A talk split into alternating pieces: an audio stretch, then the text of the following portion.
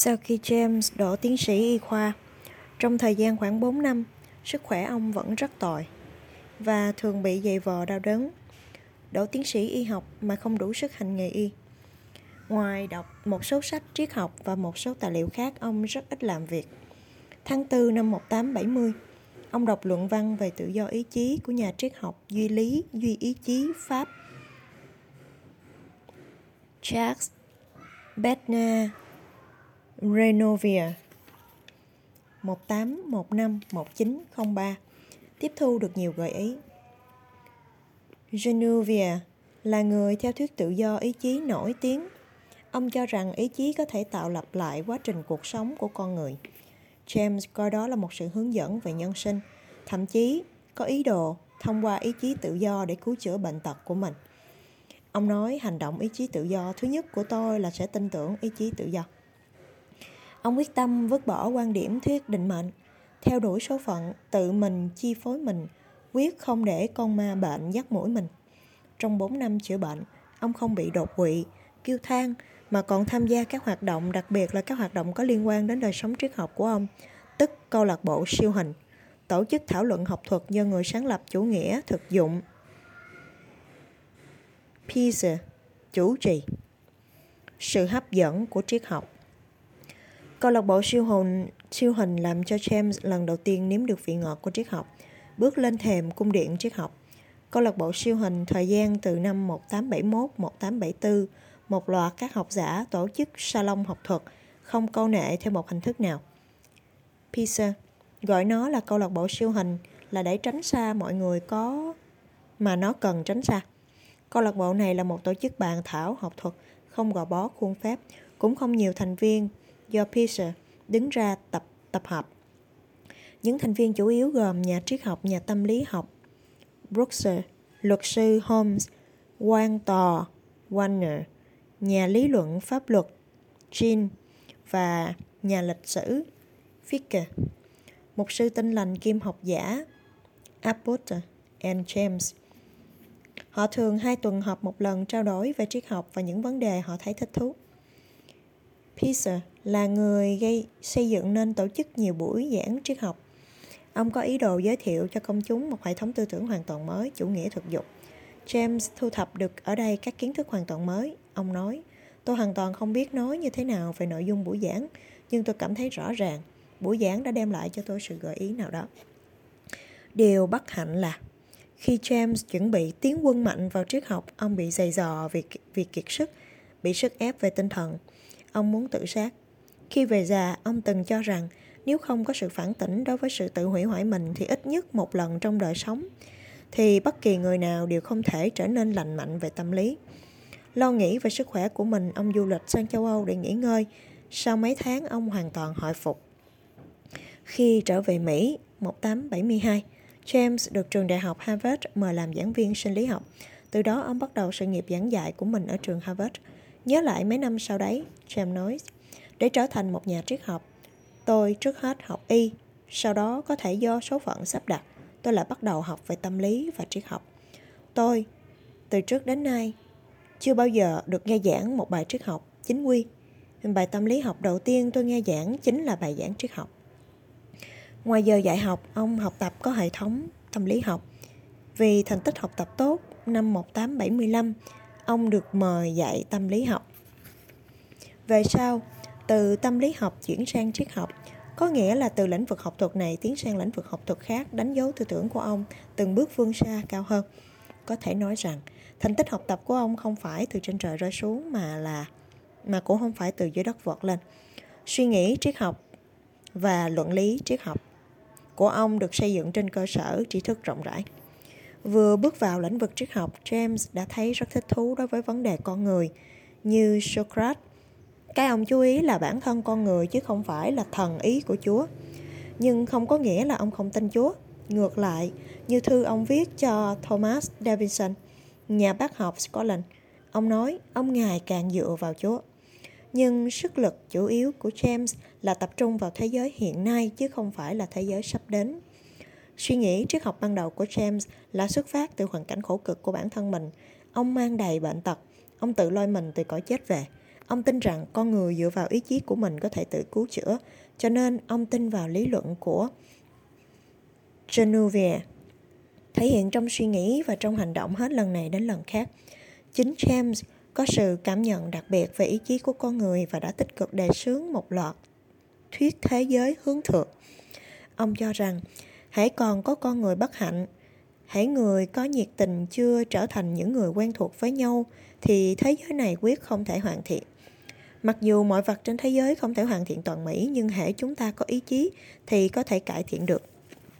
Lúc đấy, quan điểm này đối với Mỹ chắc chắn là một loại triết học tuyệt đẹp, bởi khi ấy Mỹ đang bước vào thời đại bành trướng, đó là thời đại công nghiệp. Rockefeller, Carnegie, Junder, Hartmannen, Dule, Coher, Morgan. William James sinh ra đúng vào thời cơ đấy, nhất định sẽ làm nên sự nghiệp. Ông ra đời đem lại cho dân tộc tự do một người đề xướng ý chí tự do. 1878, James kết bạn với cô Alexander Alice Gibbon. James rất phấn khởi trước sức hấp dẫn của cô. Không những chỉ có James, tin ấy đến tai của cụ Henry James lần đầu tiên gặp cô ở câu lạc bộ phái cấp tiến ở Boston. Ông vội vàng dục con về nhà. William, bố vừa gặp người con gái mà con sắp cưới làm vợ đấy. William trả lời bố với thái độ giận dữ và đã can thiệp vào việc riêng của cậu. Con từ chối gặp người con gái ấy, nhưng khi người bố ấp a ấp úng trả lời, anh có gặp hay không, tôi không có ý kiến gì. Tôi muốn anh lấy cô ấy. Mặc dù James bác bỏ phản đối kiến nghị của bố, nhưng cuối cùng vẫn sắp xếp gặp cô Gibbon. Đôi mắt to và đen, trong sáng, làn tóc nâu mềm mại, nước da màu hoa hồng dạ.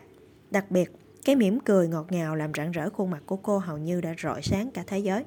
James rất vui lòng quỳ rạp xuống chiếc váy màu hạt lựu của cô, rồi James với tài nghệ riêng của mình kéo cô vào lòng, và năm ấy họ cưới nhau, xây dựng gia đình nhỏ của mình.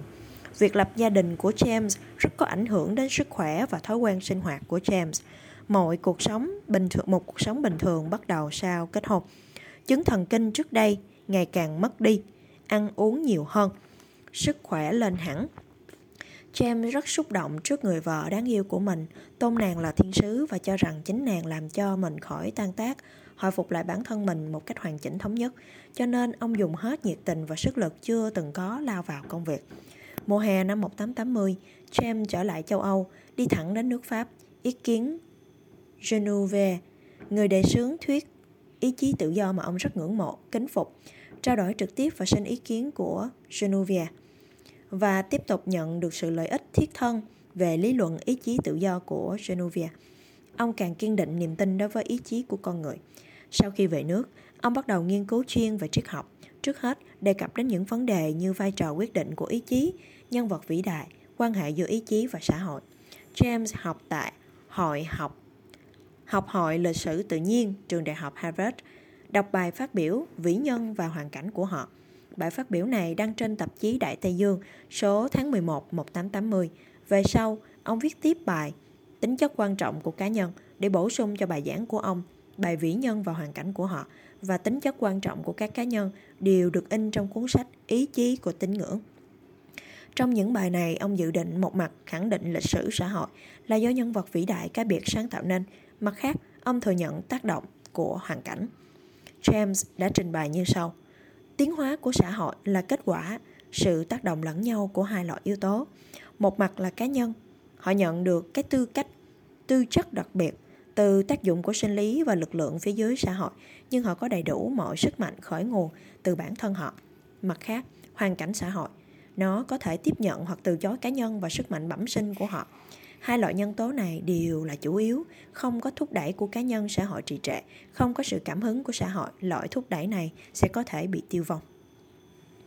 Theo James George Mill, nếu sống trong thế kỷ thứ 10, ông sẽ chết một cách thầm lặng. Oliver Cromwell và Napoleon sở dĩ thành vĩ nhân vì cách mạng Anh và cách mạng Pháp. Grant, người đảng Cộng Hòa, Tổng tư lệnh quân đội liên bang thời kỳ chiến tranh Nam Bắc, sau làm Bộ trưởng lục quân.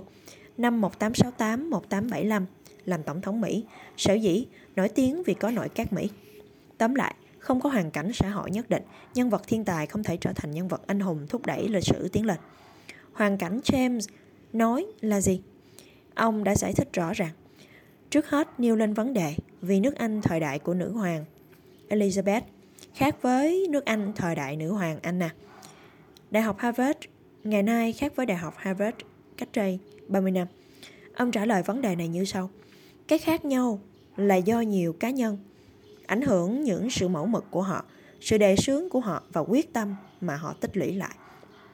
Cái gọi là hoàn cảnh chẳng qua là ảnh hưởng tích cực của nhiều người, chẳng qua là sáng tạo chung của nhiều nhân vật thiên tài. Thế thì nhân vật vĩ đại sinh ra như thế nào? James vận dụng thuyết tiến hóa của Darwin, đặc biệt dùng học thuyết biến đổi để giải thích vấn đề này. Ông cho rằng nhân vật vĩ đại giống như một chủng loại mới của sinh vật, là con đẻ của biến đổi tự phát. Quan hệ giữa nhân vật vĩ đại với hoàn cảnh giống như quan hệ giữa biến đổi tự phát và hoàn cảnh đã nói trong thuyết tiến hóa của Darwin. Hoàn cảnh chỉ tiếp thu hoặc cự tuyệt, bảo tồn hoặc phá hủy nó, chứ không thể quyết định nó có thể sinh ra hay không. Quan điểm này của James đất tất nhiên không khoa học.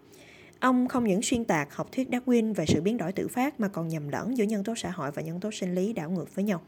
Con người có một số đặc điểm sinh lý nào đó được sinh ra, quả thực tùy thuộc vào nhân tố về sinh vật học nhưng khiến cho một con người nào đó trở thành một nhân vật kiệt xuất có ảnh hưởng đối với sự phát triển của xã hội. Lại là do nhân tố xã hội chứ không phải do bản thân. Nguyên nhân nhân tố sinh lý. Chính Mao Trạch Đông đã cho rằng Mark Engel, Lenin, Stalin sở dĩ có thể nêu được lý luận của các ông ngoài điều kiện thiên tài của các ông chủ yếu là các ông tự tham gia vào thực tiễn cuộc đấu tranh giai cấp và thực hiện khoa học, thực nghiệm khoa học lúc bấy giờ. Không có điều kiện sau, bất kỳ thiên tài nào cũng không thể thành công. Ồ, chỗ này mình không có thể thừa nhận mấy anh cha này là thiên tài được không? à, sách này của ờ, tác giả Trung Quốc viết ha, quý vị lưu ý chuyện đó không? James muốn tìm hiểu nguyên nhân vận động của lịch sử xã hội, giải thích quan hệ giữa các vĩ nhân và hoàn cảnh. Nhưng đối với những vấn đề như nguyên nhân sinh ra hoàn cảnh xã hội và vĩ nhân đều chưa giải thích được khoa học. Vì lý luận của ông cuối cùng là thuyết ý chí quyết định. Ngoài ra, James còn phân tích các vấn đề thuyết ý chí và thuyết định mệnh.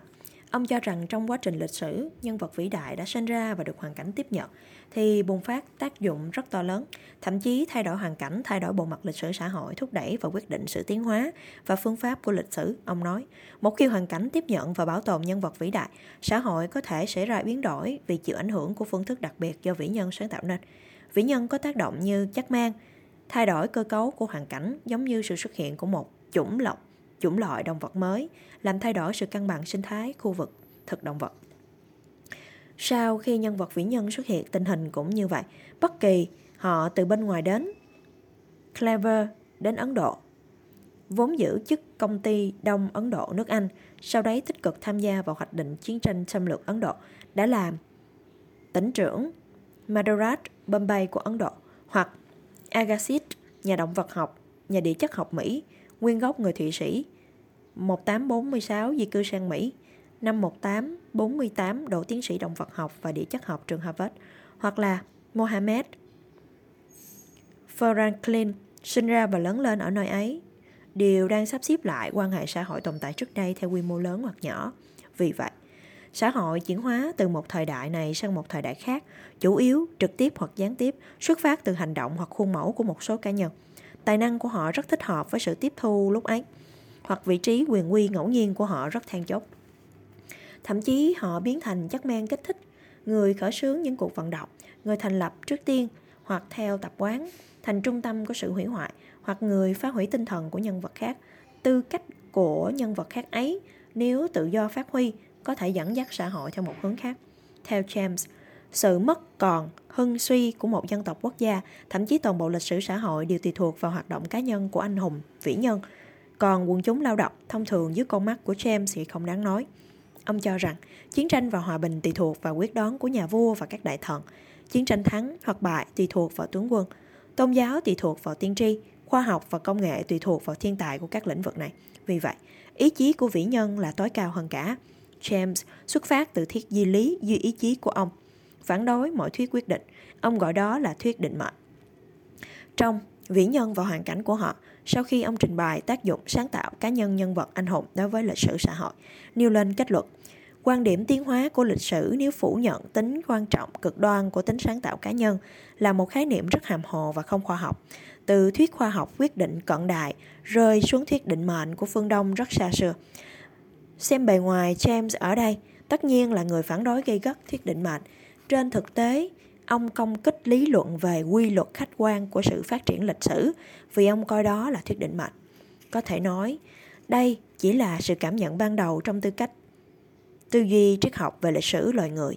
Triết học của James đến đây mới là giai đoạn mầm móng vì ông được Edwin Besson Holt, chủ biên tập sang Quý Sang, tủ sách khoa học Mỹ mời viết về giáo tài tâm lý, nên lúc ấy không có dịp đi sâu vào triết học, gác vấn đề triết học sang một bên, tiến công chủ yếu chủ đề tâm lý học.